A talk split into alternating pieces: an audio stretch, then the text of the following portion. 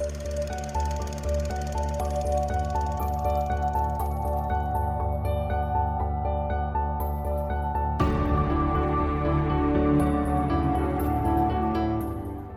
I'm Sophie, and I haven't seen a lot of films. Hi, I'm Paul, and I'm here to help with that. And we are. SP Film Viewers.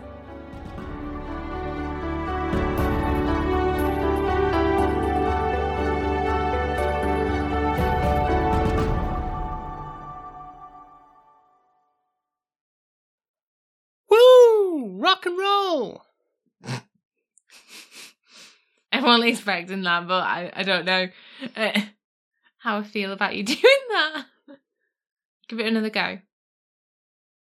Yeah, rock and roll! That's better. yeah, that's better. it sounded like a girl on a like a little fun ride initially.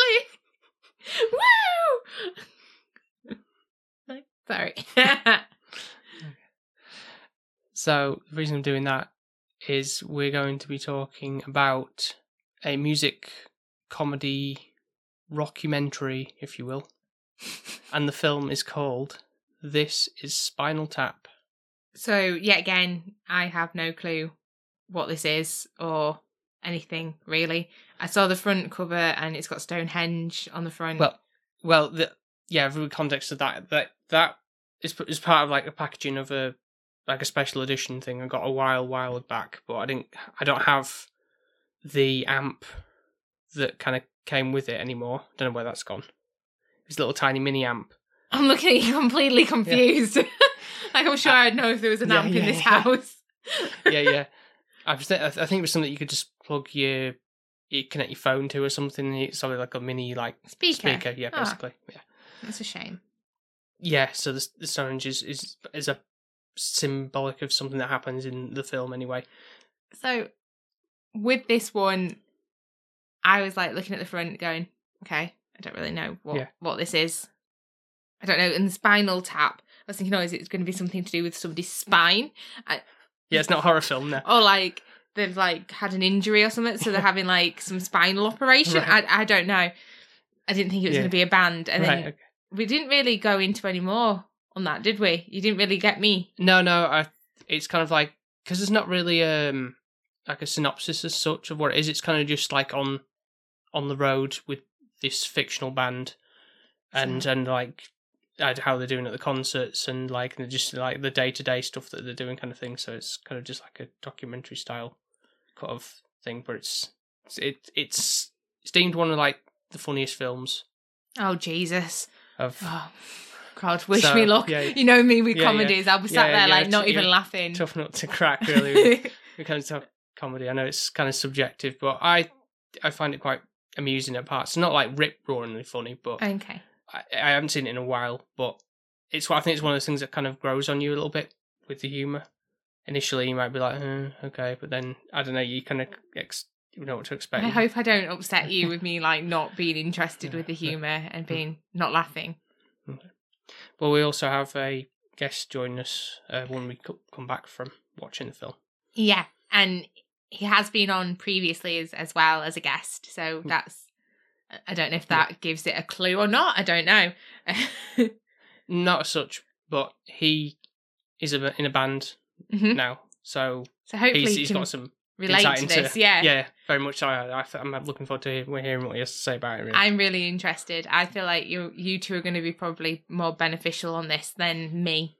I don't know how much I'm going to be bringing. My only rock band history is Guitar Hero, Hmm. and that that is it. Like, Yeah. I had a bit of an emo phase, like when everybody did, and then it's gone. So, I, and I know a couple of songs, but I'm one of those people who, yeah, again, we like movies. I know the song and I can sing it to you, but who actually is the artist and what the song's called? right. I won't. I won't know. Obviously, the band isn't real, so the songs are all written for the film, basically. Yeah, so they're not real, based on real Okay. songs or anything. That makes sense. Yeah. Yeah. So it's it's written their for- own material. Yeah. Hmm, interesting. Okay, yeah. Looking forward to it. Yeah. Uh, anything better than what we've been kind of having to watch last month. So I'm excited. Okay. Right. Well, we will speak to you in a short while then with our guest. We'll be speaking to you shortly.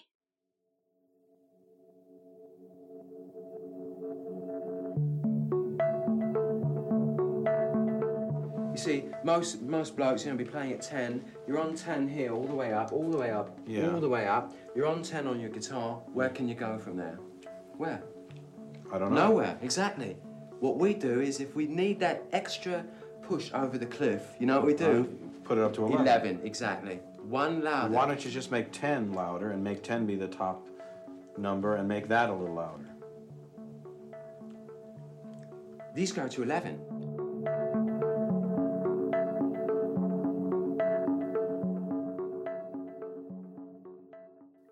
And we're back from checking out This is Spinal Tap. And also, we have a very special guest joining us who is a bit of a musician himself. Please welcome back Mike Militello. How are you, sir? Hello. Woo! One and all. I am great. How you guys been? Uh, fantastic, yeah, and uh, very psyched to have you back to be talking about um, something of the music genre, really, a music related film again, almost from the obviously last time you joined us, we were talking about pirate radio or the boat that rocked, Oh, which yeah. surprisingly is still quite one of the one of the most popular listened to uh, episodes of the, our entire series, which is kind of Oh, kind of weird, but of all Yeah. things, but I, I don't know why, but it's Oh, really wow. popular. So it truly is a is a such a great movie. So was this one. Like whenever you take a movie and you have such a big focus on music, it's I usually like how they how they turn out. There's only been a couple that I haven't. So But um, you've also re- just recently released uh, an album. Is it a debut debut album with your new band? Yes, it is. Uh, my band Ashes Rise. Uh, we just released our uh, debut album called Thoughts in My Head on uh, basically all streaming platforms. You can get it. Um, you put it on your Instagram stories, the Snapchats, all that fun stuff. But yeah, we just released that. I believe it was on the eighth there, and uh, so far, I mean, it's been doing great. Um, it's got a real wide range of uh, from like your harder rock to like thrash metal to there's a couple there's a ballad in there and there's even an acoustic song in there as well so it's very much a um a finding finding the band's sound that we want to go with forward as well as uh lyrically wise just kind of breaking down how we think about specific things there. So the whole thoughts in my head there is kind of like how bringing out how we're perceiving these different things especially with things going on today though So I've had to listen to the album actually, and um, I it's it's right up my kind of alley really in terms of that hard rock Mm. metal like screamo kind of metalcore thing go- that's got going on. so uh, Sophie had listened to it, be like, I'm not gonna lie, the little bit of screamo for me, it's not maybe my thing. I think I had an emo stage. I don't know if you had that in America, where like yep yep probably I was about 16 years old. Everyone like listened to My Chemical Romance. Yeah. Oh yeah, So- yeah, exactly. So that was like the extent of it. yeah, I think that's literally it. I used to play Guitar Hero, so like any music, like kind of hard rock, is literally from playing Guitar Hero. That's like my oh, my knowledge. well, like and and, like my girlfriend there, she's not, she's really not big into the streaming stuff. It's and I that's the reason why I wanted to you know put like um oh, what is it, like little things and thank you. So it still has a little bit of that softer feel there. Save it all there, and then. If you don't like heavy, I'd stay away from the first couple songs of the album because it starts to mellow out as you get towards the end there. in the beginning there when we first started writing originally it was supposed to be like an entire like pop punk album and then we started tuning down guitars there and then all of a sudden we started adding this and that. Next thing you know we got to where we were on the album. It's like okay this is new territory but i it's really fun to play though that's for sure. The the the songs I like that stand out for me, like the the opening one, which is obviously like you say, like a really heavy opener, gets you in the the, the frame mind for like what's to come kind Yeah. of thing. And then I think it's uh, "Pour It On" is the other one I really kind of vibe with. Yeah, yeah. pour it on's very much it so oh, i guess um with in god we trust we were trying to figure out a way to like open up the album like okay it's got to be something that shows what the band's all about so it starts off with that with that guitar riff and then it just starts building on It's just stays heavy there and then um pour it on there we are like dude all these are serious like we need a party song so i'm sure if you even listen to the lyrics there too it's it's just about going out to the bar there and seeing like a live band hanging out getting completely schmammered with your buddies Yeah. there and just having a great time Awesome. Yeah, that's great. That's great. Uh, and now we'll get on to talking about the film in question. So this is Spinal Tap. Um, we'll start off with you, make as a, like a generalization of what you, how you found the film. I know, I understand this was your first time watching this as well as Sophie. It's uh, so I mean, I've heard about it through, like, I heard little snippets like that. I guess back in the day, people thought Spinal Tap was was a real band. I guess, Mhm.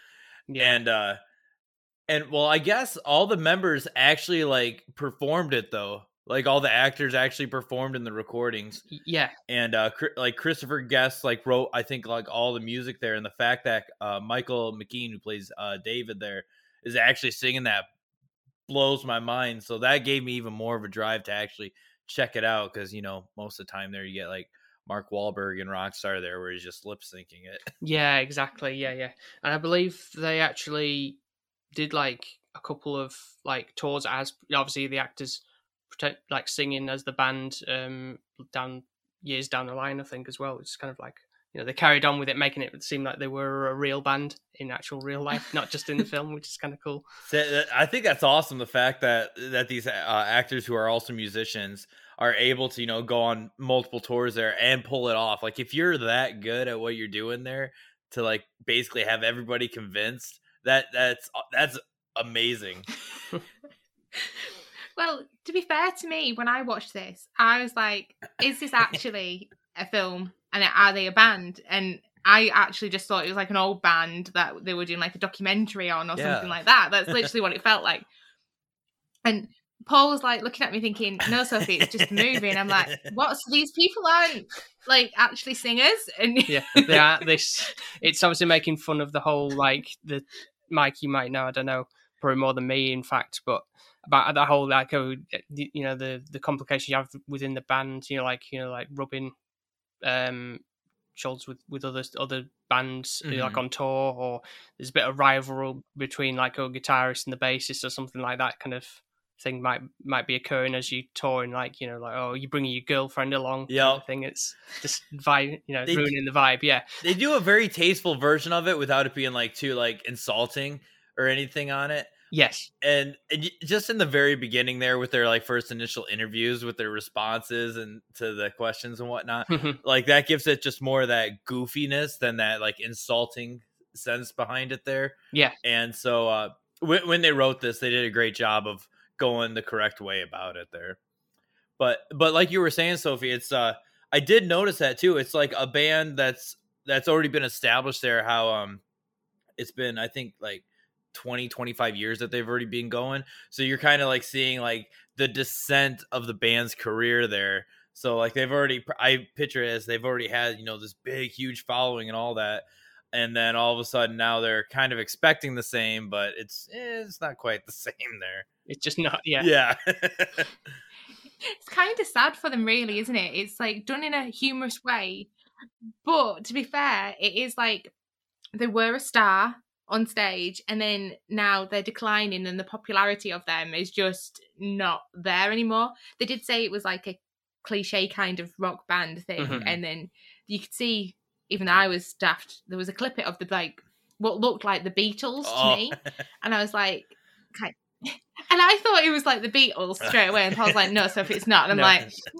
like, but they were trying to do different genres of music Mhm. just to keep Yeah, with like the trend. musical trend of the the yeah so this is like one of the i think the cab driver or whatever the limo drivers like say oh this is just a fad or phase Mhm. or whatever and it's say like like say that when they were started out in a different band entirely they were kind of like you say like looking like the dave uh, was it David O'Sullivan show where the Mm. Beatles first performed, and then obviously like more hippy dippy vibe in the seventies. they went for again with the sitar type thing and, and all that kind of stuff. We saw the footage, so it's kind of yeah, so it's obviously making um, a joke of the whole like how you know music's changed all that of that era. That's the kind of music that was coming out and sounded almost like bands sort of like sound followed the same suit Mm. of, of the style. And you see that happen a happen a lot with bands that change with the time, like um, uh, like Pantera back in the day used to be like all straight up glam band, glam rock band. Listen to ZZ Top back in Hmm. the day, and they were a lot more um,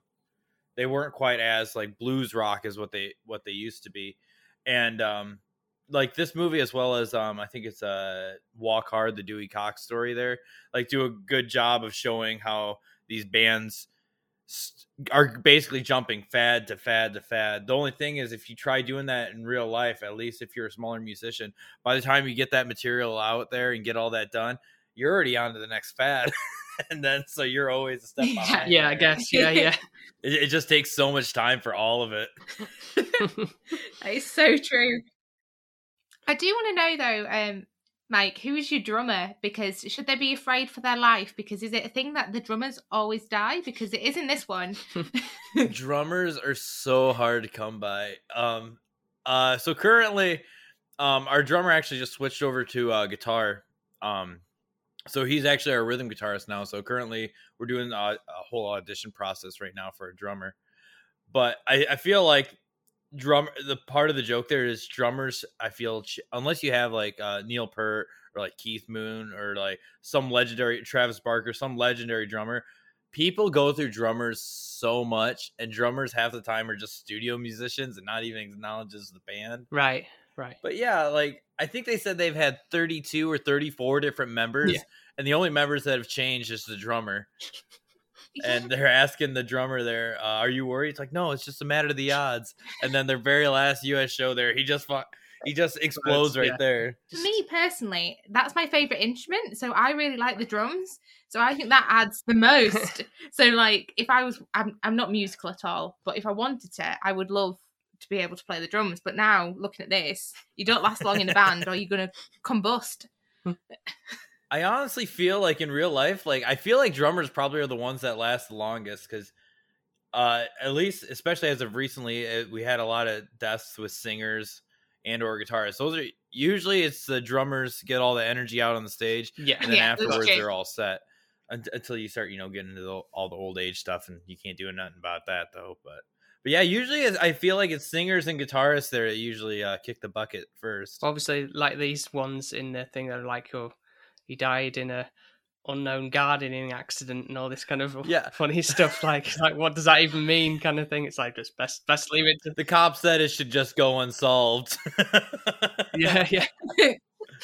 and The that, problem is my head's vivid, so I straight away was thinking it was killed by like a lawnmower or something like that. I was thinking, is he trying to? I was thinking like gardening shears or Yes, yeah. something. Yeah, and it's like I don't know, but yeah, it just seems really strange that the drummers just evaporate Mm. into thin air. And the, the next one then choked on somebody else's vomit, and their response was, "Well, you can't dust for vomit," because they did, they had no idea whose it was.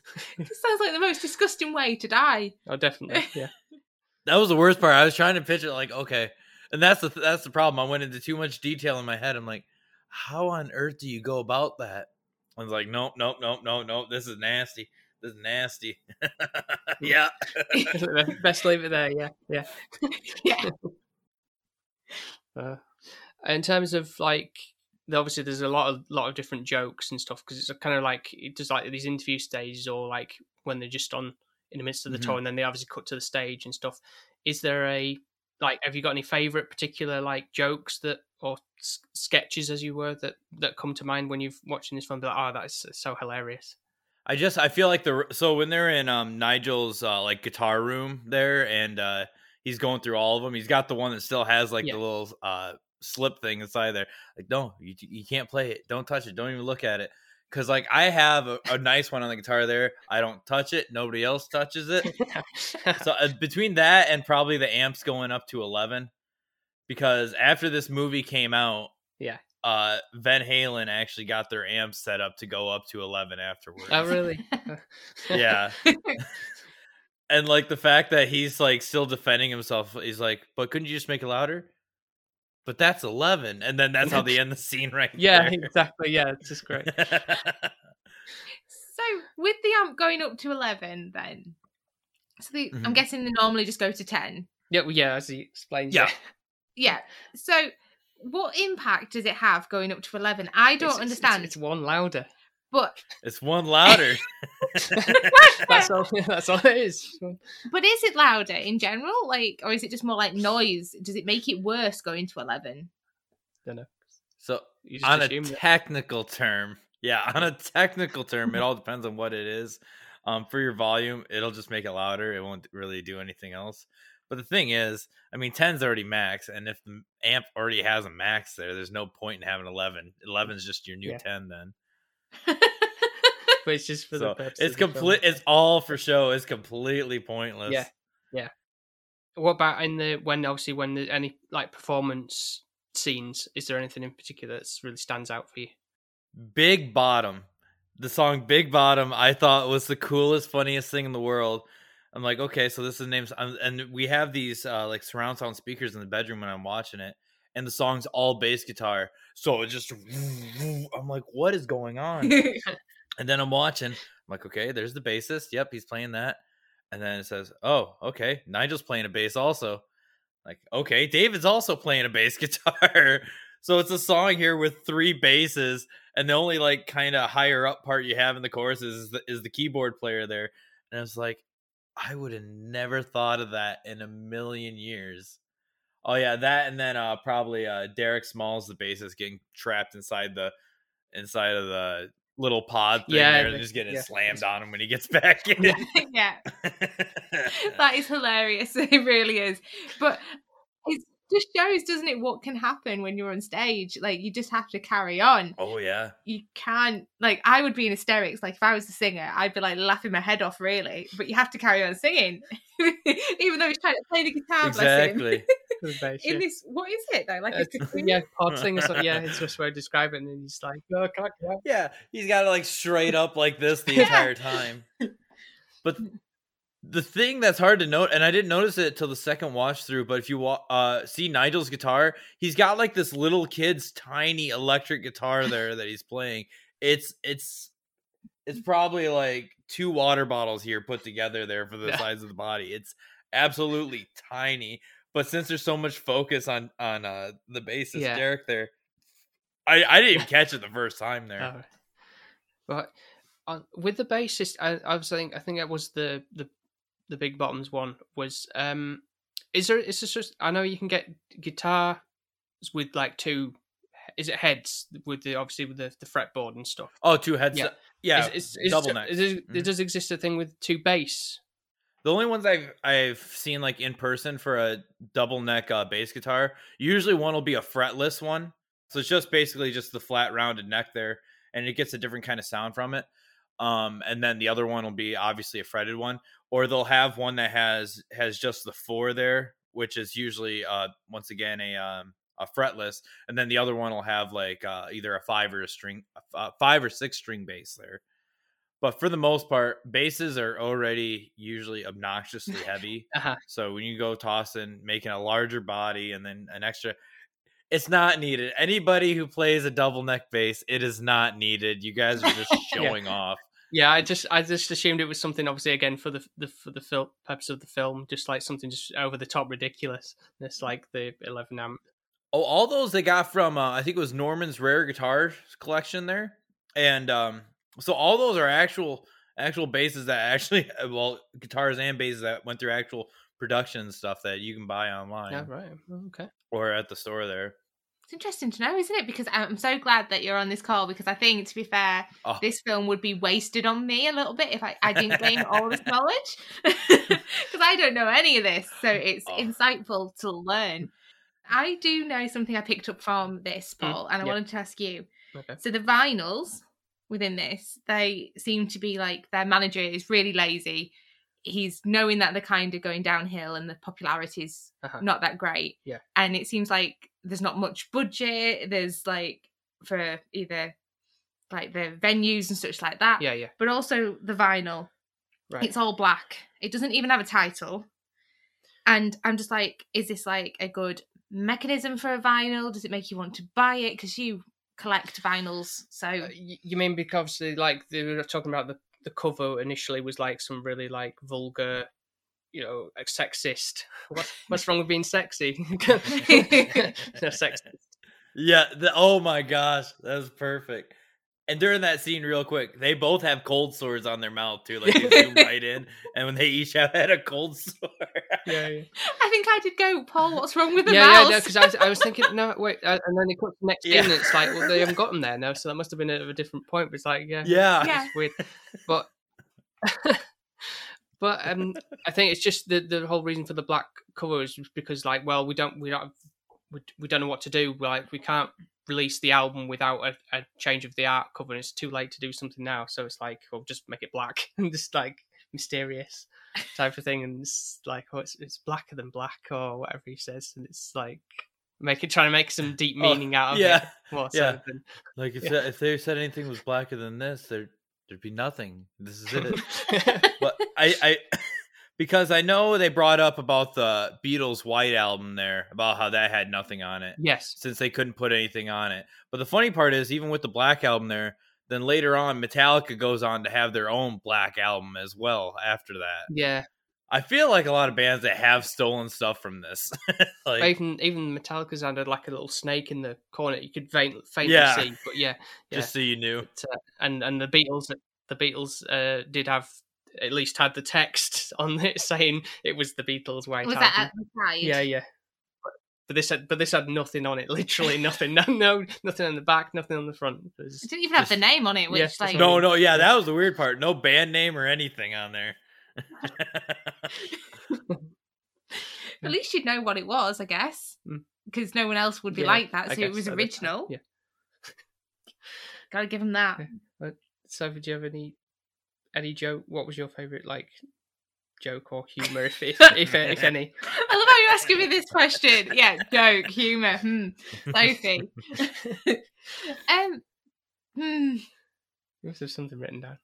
Well, it's we've already kind of touched on it. It was him being stuck in that kind of cocoon thing that proper made me Oh, laugh. mm. So it was more the not actually their lines or quips. It was more like their fatalities that went wrong for them that Yeah, I yeah, found yeah. more funny because I think that the characters yeah. they think they're so amazing and these big shots and they're really not. They're going downhill and they're not even that popular anymore. And I think that's quite funny to see somebody who's been put on a pedestal and they still think they're up there. And it's like, actually, no, you coming back yeah, it's down. funny. And the cocoon, the cocoon thing, that Yeah. was just hilarious because it, I, I would. How many times has that happened? Probably to a star on stage. Probably will have happened loads of times where they have these fandangle things, and then Yeah. imagine seeing like Taylor Swift stuck in a cocoon or something like Yeah, that. that- the best part is like how they're trying to get him out. So like it doesn't even pan to him them trying to get him out yet. And uh oh, what is it? Uh they're just sitting there playing. Then I'm, I hear this clunk, clunk. What is that? And then you just see the stage hand over there with a hammer, and then he breaks out a uh, oh, like welding torch there. Yeah, he's also at the end when he finally gets out, and then everyone else is going back, Back in. in. and he's like, "Oh, gotta go back in." And he gets, yeah, He's half. yeah, hurries up, and then just yeah, just puts his fist up. like there, that's how you own it right there. Yeah. yeah. I wasn't sure if you guys noticed, but the two mimes inside um do you guys know who those two mimes are? Oh, I know one of them. I've recognised the voice. I think I saw in the credits as well. It was one of them was Billy Crystal, but I, I don't know as to who the other one was. The other one's Dana Carvey Oh, right, okay. from uh Saturday Night Live, that Master of Disguise. I I was blown away cuz I mean, what's this? 1984? Yeah. So, So he would have been pretty young back then. So yeah, it's like one of those obviously bit parts, and obviously then they go into greater things down the down the line. So it's yeah, the two other comedy greats there. Yeah. Is that wasted on me? Well, you know Billy Crystal from um, um, Harry Met Sally or Mike Mike's Mike Mike Wazowski. Wazowski. yes. for me, the the two standout comedy bits in the in the film is um one where um Nigel's in the the dressing room and he's obviously like having all the food buffet he's got. And He's Oh, on about oh, yes. folding the sandwiches. It's like if you do this and do this, it's, everything's got to be folded. And it's like, would you have one bigger bread or nicer bread or whatever? It's just that was hilarious. Like and I- he's folding it all so incorrectly. He's like, and then you fold it again. It's like, no, it's already in there. It's already folded. See, the bread just breaks. This olive is nothing. This one, oh, little guy in there. And and obviously that's poking fun. I'm guessing at like the ridiculous writers and whatnot for like a lot of the the rock bands back in the day there. But yeah, like requesting silly things. yeah, and it goes into it like a silly way of going about it without it being insulting too, as well. And they they tread right on that line. And they they did an absolutely great job with this film. and then the, the the stage performance one um But it's kind of like two bit, isn't it? It's like when they he's talk they're talking about making the prop for Stonehenge and they've done it in- inches instead of feet, and then it's more the obviously like they don't the band don't know about it, and then when it kind of comes down and it's just this tiny thing, a little like, tiny "Oh, thing, and then they get that?" these these short people walking around, dancing around it there. That was a really good song, though. That was like that was a really great song. That one and um, oh, I can't remember. Tonight I'm gonna rock you. I think was the other like Mm, big song yeah. in there. Like they were really good, catchy songs on were, there. yeah, like yeah. they they did good on writing the songs there. I'm to be honest, I haven't. Truth be told, I haven't really listened to like the, the full songs in full, like the soundtrack or anything. But I imagine if you you probably listen to it all the way through, I don't know if it doesn't, Mhm. don't know if it's on Spotify, but it'd be like worth listening to and be like, oh, yeah, this is actually pretty solid Mhm. considering all the writing and stuff and the effort they've kind of put into that because they do sound really good, just even just from the brief moments you see the songs. Yeah, even like the ones where they're going through the different stages of the decades and whatnot, like the what, what was that, the Flower People or something like that. Like it, it's a nice mellow song, but it's it's a really good song though. It's Yeah, usually I kind of expect like kind of like I guess like School of Rock or something there, where it's a simple three chord progression there, and it's like okay, you know, any anybody could have really wrote that. hmm But then here it's like, okay, so we've got these you know, a little bit more intricate chord changes, and you guys got a whole keyboard section here mapped out for it. And I remember uh, Nigel's talk about his signature solos, hmm Mhm. and uh, it just it cuts to him shirtless there, playing like the same thing over and over again, and then he's like scraping his foot on another guitar there, which would sound like garbage unless you have a pre-tuned, which it wasn't. and then the fact that he takes a violin and just starts scratching it like it's the bow. And then the little tune on, on the violin there, that's what did it for me. Yeah. Because that's not going to do a dang thing if you're just scraping along. And it just keeps going. It's like, dude, if that's your signature solo, I am so sorry. And I see why your venues are getting smaller. That is true. And I think it's a couple of things, really, isn't it? It's the ego of them all because they all think they're amazing, but the management is an issue. Hmm. and I forgot his name. Is it David? Yeah. Who has the girlfriend? Yes. Uh, Now. Janine. Yeah. Yeah. Yes. I don't know if this is a thing in bands where there's always a girlfriend that has to be involved Uh. and then wants to become the manager. But she didn't do a great job, did she, really? But to be fair, they were going on a downward spiral anyways. Anyway, I think yeah. their name had gone through the mud a little bit. yeah, like where are they now? Kind of thing. Which when they were appearing on the radio station Radio- or something. oh, wasn't it? yeah. Something. It's like- Uh, but no, I mean that's like a pretty stereotypical uh, trope there, Yeah. and um, I feel like a lot of bands, at least um, if you've been doing it long enough, you kind of learn to to separate. It's kind of like when you're at work there, and you don't bring your your family problems to work there. It's like okay, we're here to have band practice, write songs and stuff. But then some people, you know, they can't find that boundary. Like especially like back in the day, there it used to like with once again a lot of the like 80s hair bands there you used to hear about it being a problem like all the time. Like oh no i don't know why my fifth marriage to a stripper isn't working out. And then like oh she's at every practice. Let's have her in a music video. Let's do that and and then to where they get so involved there and then uh, all of a sudden it breaks off and just screws everything up. But yeah like the management there um i think his name was ian Yeah. you see in his office there's like gold and platinum records in there so he's doing something right with these other bands but spinal tap is not getting the same treatment like every other scene's like oh yeah that show got canceled that show got canceled Yeah, I feel really sorry for them in a way. It's kind of like, oh, it was so gutting, you know, thinking like, because it's kind of like breaking through America is by the sound of things. Really, it's like one like un, like an untapped market as, as such, Mhm. And it's just like not working out for them at all. It just must suck. I think the one that you see with the scene where they have like they're in a record store and they've got the vinyls and everything and they've got the, the big signing. 3D poster kind Yeah. of of them. oh yeah And they're waiting for people to come. You know, there should be queues down the street wanting Yeah, a signed vinyl or CD, and nobody shows up. derek's just in there blowing his nose like But that manager they had for the Midwest tour there, like he was so over the top, like very mid Midwestern United States there. Like I thought we were friends. We are friends. I nobody came. But yeah, the I feel like a big problem for the band, obviously, uh uh, before Janine uh, took over as manager was was well, it was obviously management the whole time. When you hit a situation like that, so you're already under a label there, and you've written the songs. Basically, the only thing you're really in control of is is your performance there, and their management did absolutely terrible on managing them though, like because there's budgets into advertising and, and radio interviews and and all these different promotions here on talk shows and things like that. And manager's supposed to set all that up if they do have a manager. And every time something's screwed up, it was like, yeah, you know, we'll fix it next time.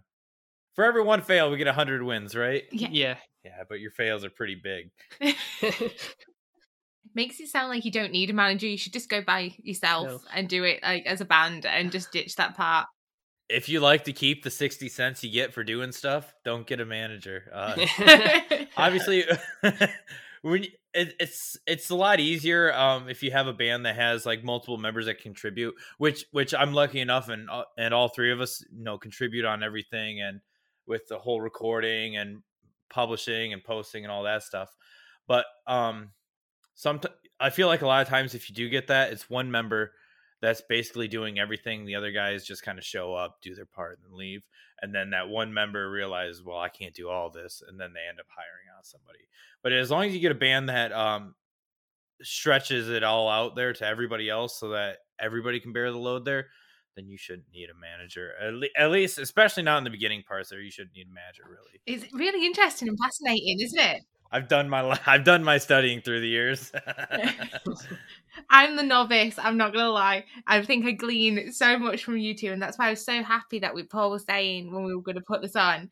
that we were going to have Mike because it's like there's going to be so much value added that we would have never. Well, you might have been teensy bit yeah, but it's interesting and. Obviously, a, a man who's in the know more so in, in terms of how the production goes and stuff with it. But I know obviously like the touring stuff.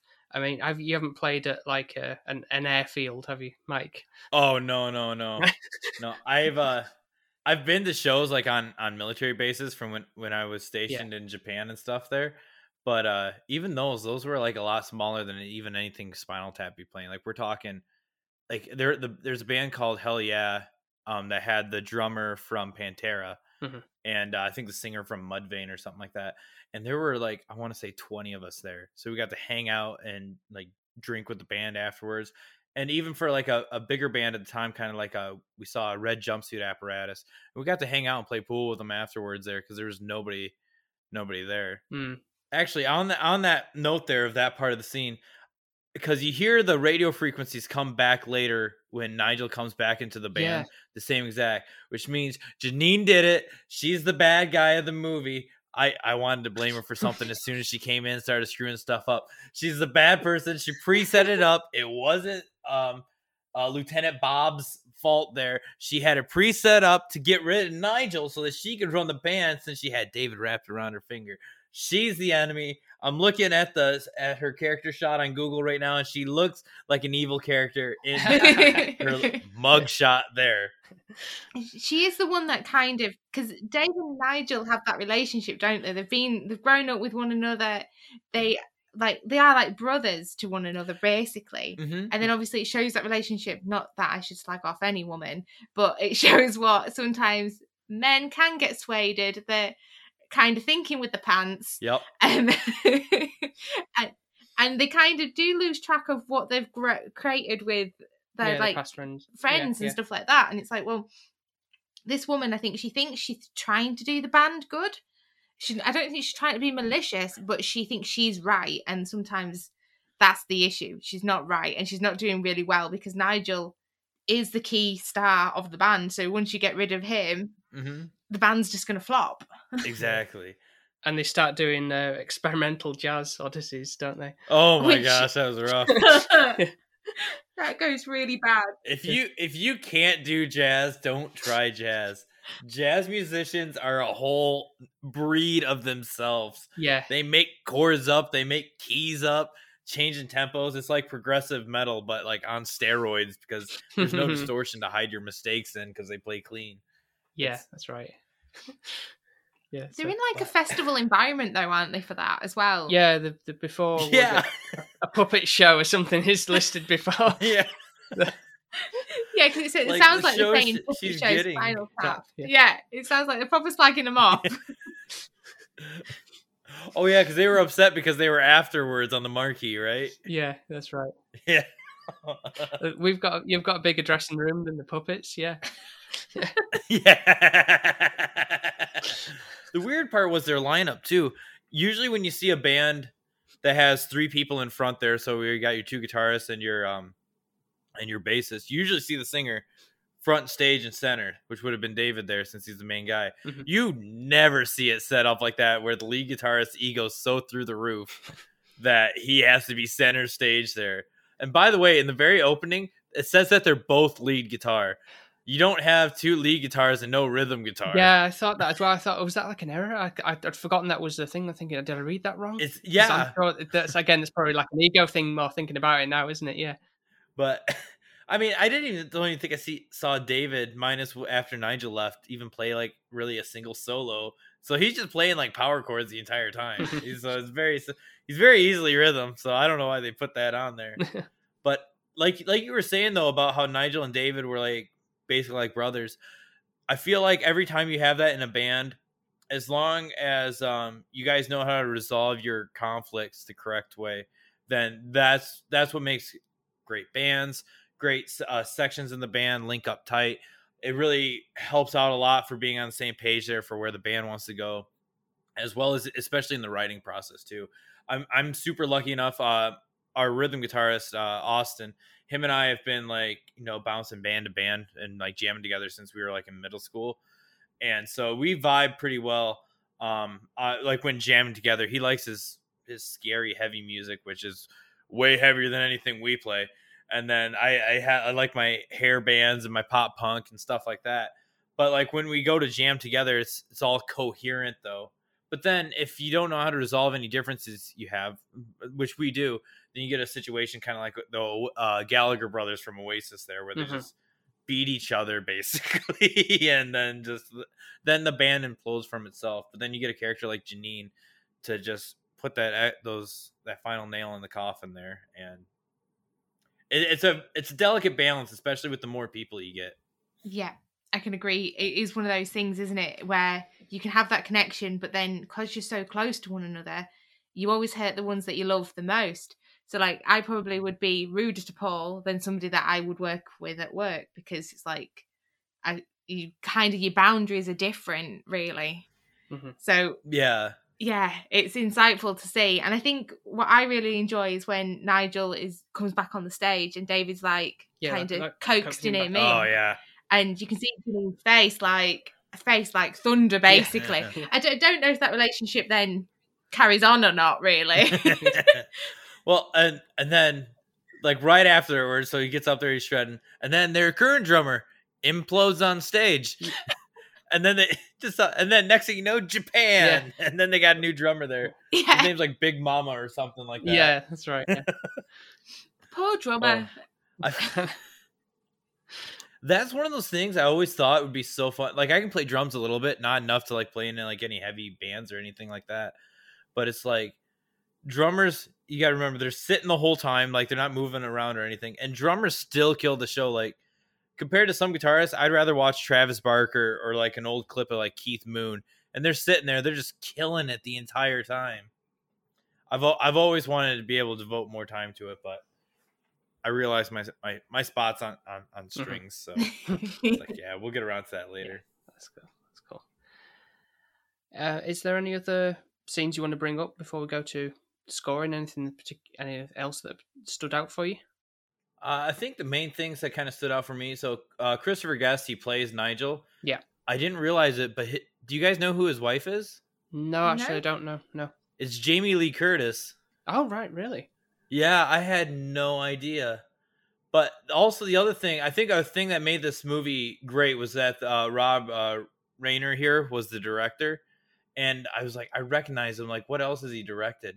Because like two years later, he had Stand by Me come out, Mhm. which is one of the greatest movies I feel of all time. Mhm. And then a year after that, Princess Bride, like you were saying, when Harry met Sally, Misery, A Few Good Men. Like this was like one of his this was like his very first one, and then it's just yeah, hit after hit after hit. that's right. Yeah, And I feel like that might be a reason why there was a second one that ended up coming out, uh, because he finally got that backing there.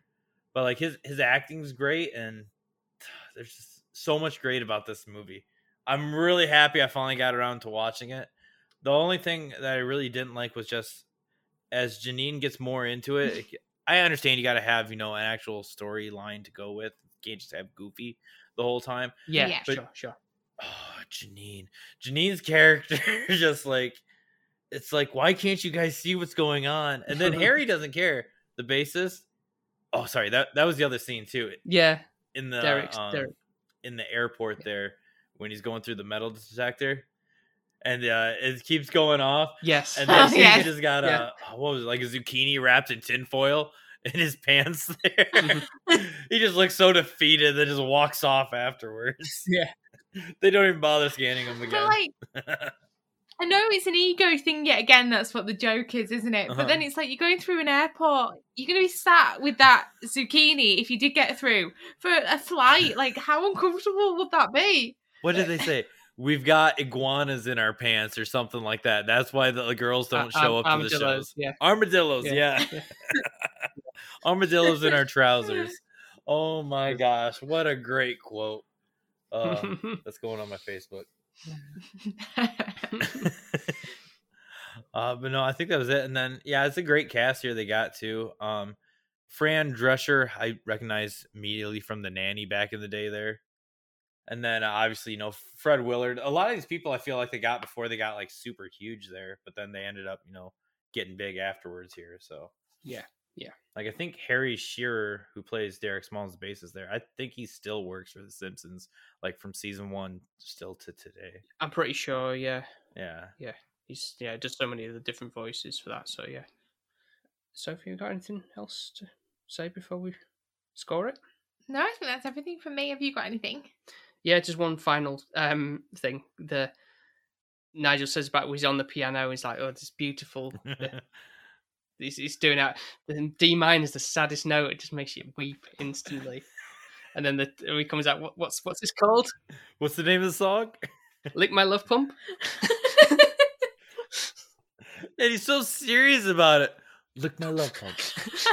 or uh oh, the other one when they when they bump into the other guy, like, did you see what his album was? You know, he's all tied up and whatnot. Like, oh, it's okay because it's him. yeah. You you can humiliate the the singer. Well, that's just a little turn there. yeah. Yeah, because there's it was like I think he said a grease up naked woman on all fours with a dog collar with a leash, and then they were like holding like that leather glove because it was like called smell the glove or Mhm. something like Yeah. that, and they were wondering why they wouldn't put it out. like, are you kidding me? Oh yeah. it wouldn't be an album I'd want to buy as a woman myself. To be fair. Could you imagine? Because they said it got pulled from J.C. Penney's and Walmart. Could you imagine going into Walmart and seeing that on the shelf? no. no. Oh my god. Their manager should have got fired just for even letting them think they could have done that. Right, I think we're good to go to a, a scoring. So we'll start with you, Mike, if you want to give it a one out of ten like before. So h- originally I was thinking like a nine, at least when I was first watching through it there, and then then we hit Janine. Now Janine, uh, unfortunately, brings points down a lot, but the soundtrack really does bump it back up.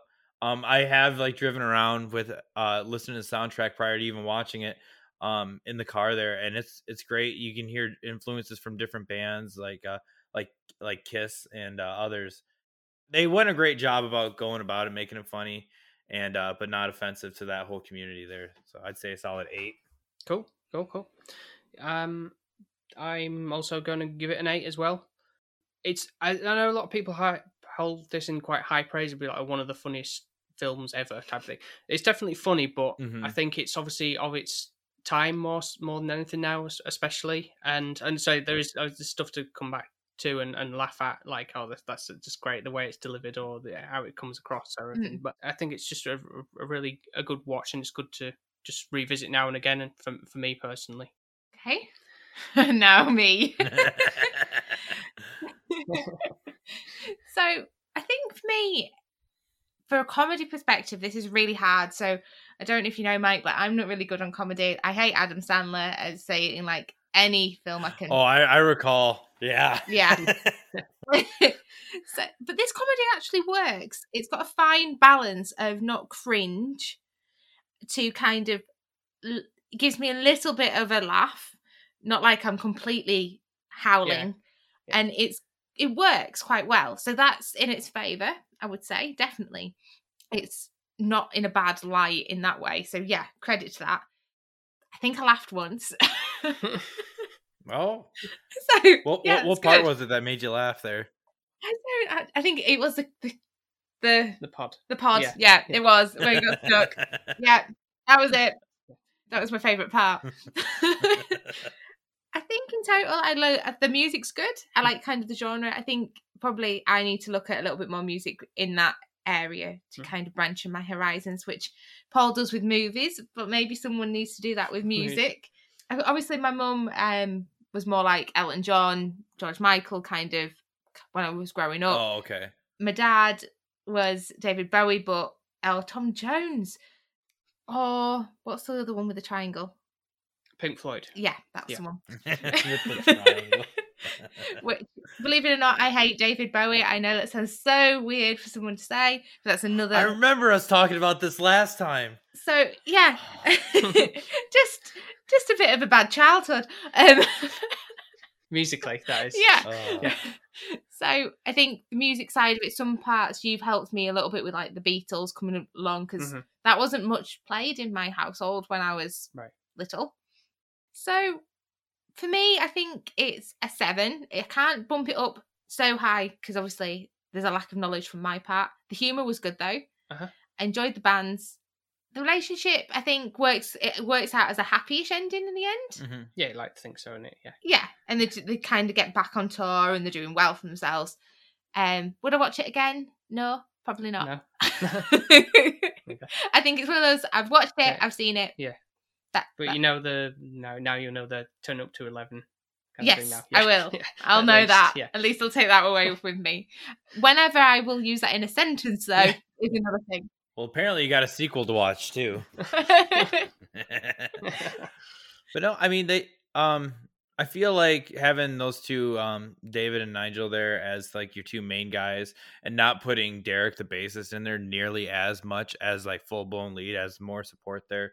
I think it was it was a wise choice there because otherwise um it, it it would have been a little bit too much. But like you were saying though for the times there cuz this came out in 1984 so it's coming up on 40 years old already and i'm sure like especially for back then sense of humor would have been a lot, lot more over the top but it all the jokes i feel still semi hold up there to where you can get a good chuckle out of them there and with the with the physical comedy as well i mean guy falls down in the middle of a solo can't get back up Yeah. oh yeah, what about that?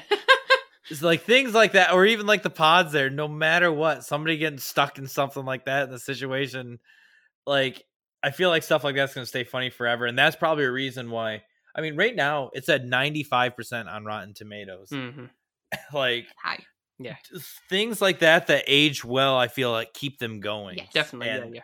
And without going to and kind of like you were saying uh so sophie is like um uh it's not it's goofy but it's not like the slapstick kind of where it's too over the top there it's like a lot of like little one liners that dive in just a little bit more and then it knows like right when to cut it off because you can Exactly, always turn yeah. it up to 11 I Yeah, like yeah, that. yeah. And also on a final note is the fact that obviously the the three three guys uh, they're they're all American and they kind of pull off the like the British like you know South London accent quite well Yeah, for the most part. Yeah. nowadays you see people like um oh what's her name uh she did the who's scarlet witch in the marvels there what's her name Oh, Elizabeth Olsen. Yeah. Olsen, yeah. Because you notice she has an accent when she first comes into the MCU, and then like by the second movie, it's gone. By halfway through the first movie, it's gone Yeah. completely. Yeah. That's right. Yeah. Like, Weird. Yeah. sorry MCU, but you screwed up casting her. But anyways, but anyway, yeah, they and they all like keep it going throughout the entire time there. Uh, the only one I thought was uh, Derek's kind of slips he- in here and there, but it's like little softer, like quieter parts, like when they're seeing Elvis's grave. But other than that, like like you said, I, it seems like they stuck with it throughout the entire movie there, which is good.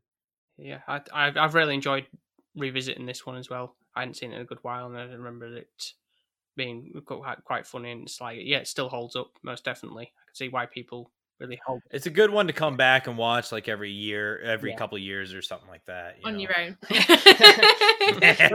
Well, it's only short runtime as well. It's only like less than an hour and a half, which is very rare. For films Yeah. these days. I love that though. I don't know why films need to be three hours long. I don't have that attention span. Yeah, some of them like I like Green Mile. I won't watch it just simply because it's too long. Forrest Gump. I'm not sitting through that whole thing. I think I've seen Titanic all the way through once. yeah, And I was I very have, and I don't want to really want to. I've never seen Titanic. What? I know. What?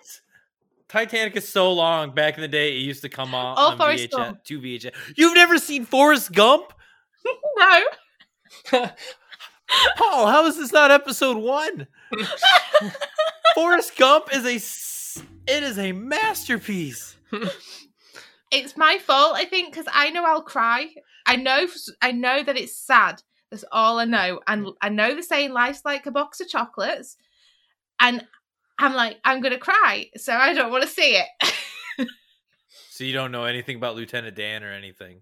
no. No. No. That's all I know. I know it's what's Like, his name? Okay. maybe let- maybe it's something we need to do. Tom Hanks, Yeah. isn't it? Here's- it's, it's been- to me, here's like, what- it has been on the on the the list to, of like possibilities, but it's like it's like oh, so like oh, it's sad. I don't want to watch it. Only if you get me a box of chocolates so that I can Yeah. eat it while I watch Forrest Gump. and she's crying there. It's so great. yeah.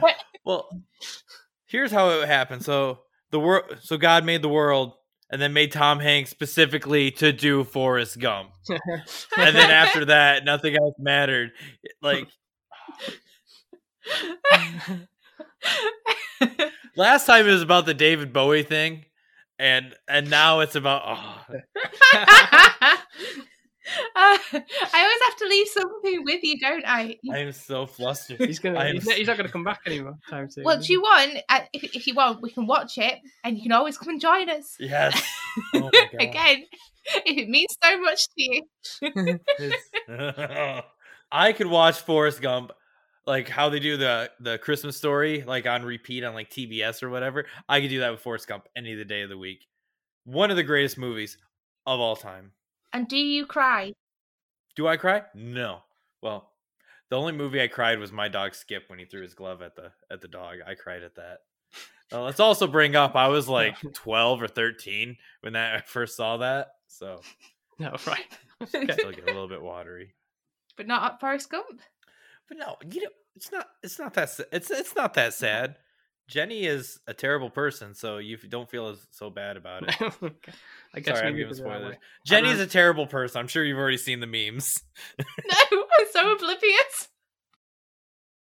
I don't know who you're on about. I don't know why Paul wants to marry me. I'm like locked up in a little cage out and I don't know anything. Have you seen Dark Crystal? That's got David Bowie in it, right? No, that's lab. That's labyrinth. Labyrinth. she has seen bad. Labyrinth, Okay. Apparently, yes, I've had Yeah, to yeah. see both. Yeah, I've seen Dark Crystal. I prefer Dark Crystal to Labyrinth. Yeah. Clearly. We know why, don't we? Because he had to sing, didn't he? He had to because he's an amazing singer, songwriter. Gone through so many changes. It's, it's, it's, it's okay. To each their own. yeah, geez, sorry. I feel like everybody on this earth needs to watch Forrest Gump at least once before they die, though. I don't have to watch the Titanic, though, do I? God, please don't watch Titanic. Okay. Good, It's- good, good, good. Titanic is so long and dragged on. Like it's it's a good movie, but Leo could have fit on the door. Everybody, there's maps of how Leo could have fit on the door.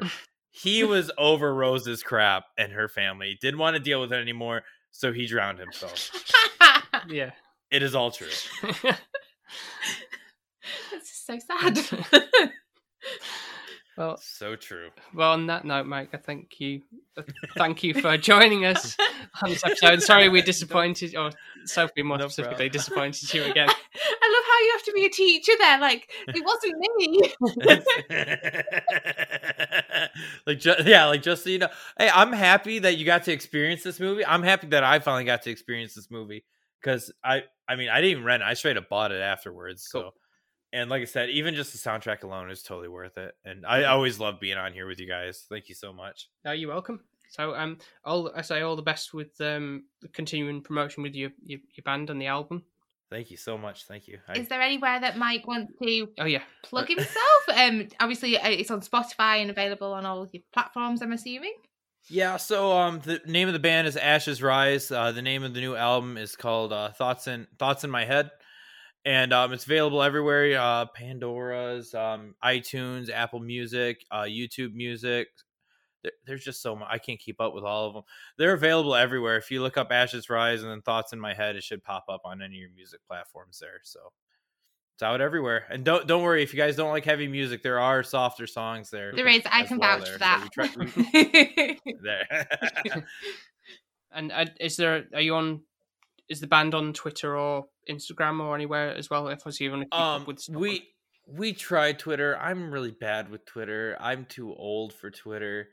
Why they put me in charge of social media is beyond me. But we do have um uh we have facebook and um and uh instagram. Instagram is ashes rise band. Yeah ashes rise band.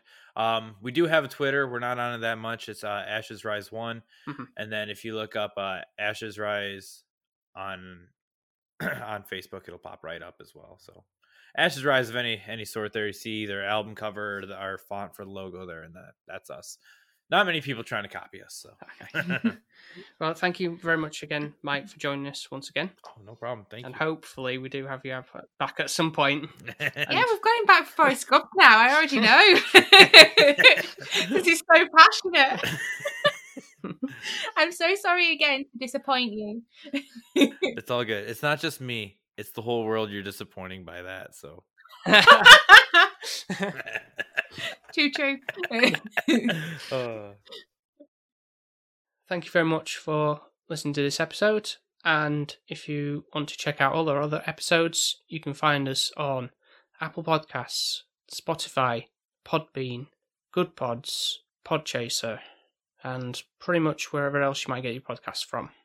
if you do want to have a look at any of the content or followers on Twitter or Instagram under the handle sp underscore film viewers, then definitely come on over there and either leave, give us a like, share us around, give us a nice comment, or any other films you want us to review. We can try and put those in the pipeline too. I think with that being said, we will speak to you next time. Speak to you next time. Bye. Bye. Bye. Bye. Bye.